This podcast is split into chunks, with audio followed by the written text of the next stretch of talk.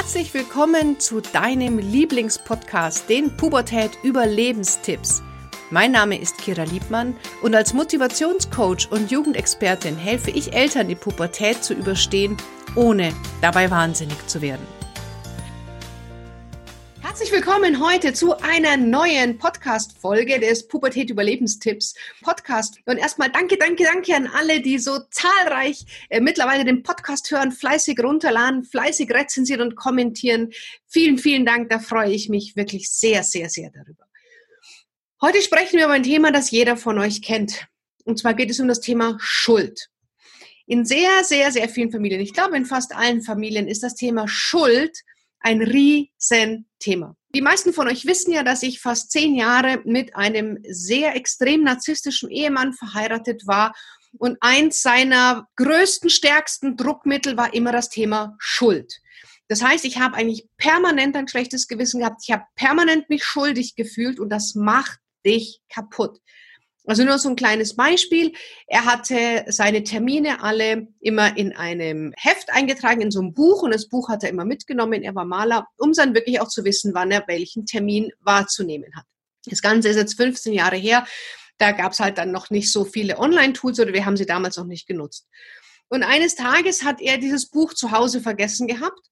Und ich war mit der äh, kleinen Zoe, die war damals ein halbes Jahr oder ein Dreivierteljahr alt, hatte ich äh, meine Krabbelgruppe besucht und er hat mich während der Krabbelgruppe angerufen und gesagt, ähm, ja, ob ich denn mal da in dem Buch schaue wegen dem Termin. Habe ich gesagt, du, ich bin nicht zu Hause. Äh, tut mir leid, kann ich dir jetzt nicht helfen. Und ich war dann schuld, dass er die Termine nicht geschafft hat. Ich war schuld, dass er die Termine nicht wahrnehmen konnte. Ich war schuld, dass er an dem Tag weniger verdient hat. Also äh, am Abend brach quasi die Hölle los, dass ich schuld bin, dass er seinen Betrieb nicht führen kann, weil schließlich bin ich nicht da, wenn er mich braucht. Also deswegen Schuld ist, finde ich, etwas ganz, ganz Furchtbares, weil man damit ja den Menschen ein ganz, ganz schlechtes Gefühl gibt und Schuld ist etwas, was niemand fühlen möchte. Jetzt arbeiten wir bei unseren Kindern auch ganz, ganz oft mit dem Thema Schuld. Du bist schuld das. Wer ist schuld das? Wer hat das gemacht? Da neigt mein jetziger Partner, also ich bin wieder verheiratet, und mein jetziger Partner neigt da auch dazu, dass wenn etwas passiert, dass er nicht guckt, wie können wir es lösen, sondern das erste immer, wer war das? Wer hat das gemacht? Wer hat das getan? Wer hat das liegen lassen? Und dann geht es immer um Schuld. Und wir führen da richtig heiße Diskussionen, weil ich immer sage, es geht nicht um Schuld. Weil durch dieses Verhalten ähm, die Kinder auch immer das Gefühl haben, ich bin schuld. Und damit gibt man Kindern unfassbar viel Verantwortung für etwas, wofür sie nichts dafür können ich meine, jeder weiß doch, was er kaputt gemacht hat, was er falsch gemacht hat, was er liegen gelassen hat. Und jetzt geht es auch darum, mit den Konsequenzen zurechtzukommen und nicht den Schuldigen zu finden und sich vielleicht selber noch zu erhöhen, weil in dem Moment, wo jemand anders schuld ist, bin ich es nicht. Ja, man geht, es geht oft darum, sich selber von diesem Thema Schuld zu befreien, weil man das selber nicht hören möchte. Und daher halte ich es einfach für extrem wichtig, dass wir uns verabschieden von dem Thema Schuld, dass du wirklich nicht immer versuchst, den Schuldigen zu finden, weil dann kommen wir auch sehr schnell in so ein Opfer-Täter-Gefälle. Denn Menschen, die Opfer sind, oder sagen wir es mal so, Opfer sind in den Köpfen immer die Guten und die Täter sind immer die Bösen. Egal was passiert ist, wenn jemand sich in die Opferrolle begibt, dann ist, versucht er automatisch immer der Gute zu sein, weil die Opfer sind immer gut. Und wenn ich jemandem die Schuld gebe, ist der andere der Täter und damit ist der andere immer böse. Und dann passiert eine ganz ungünstige Rollenverschiebung. Und deswegen ähm, versucht bitte das Thema Schuld in euren Familien so gering wie möglich zu halten. Es geht nicht darum, wer schuld ist. Es geht nicht darum, wer etwas falsch gemacht hat, sondern es geht darum, okay, das ist die Situation. Wie kommen wir erstens da wieder raus und zweitens, wie schaffen es wir, dass wir es nicht nochmal passiert? Und das ist viel wichtiger.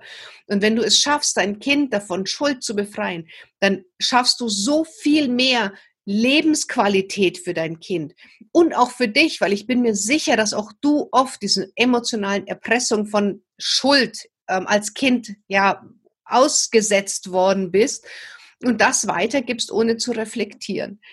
Und mir fällt es immer wieder auf, dass das Thema mit Schuld sehr viel gearbeitet wird, dass jemand schuld ist, ähm, der Lehrer schuld oder das Wetter schuld oder das Kind schuld oder immer ist jemand anders schuld dafür, dass es mir schlecht geht. Und damit geben wir natürlich auch sehr viel Verantwortung für unser Wohlbefinden ins Außen ab.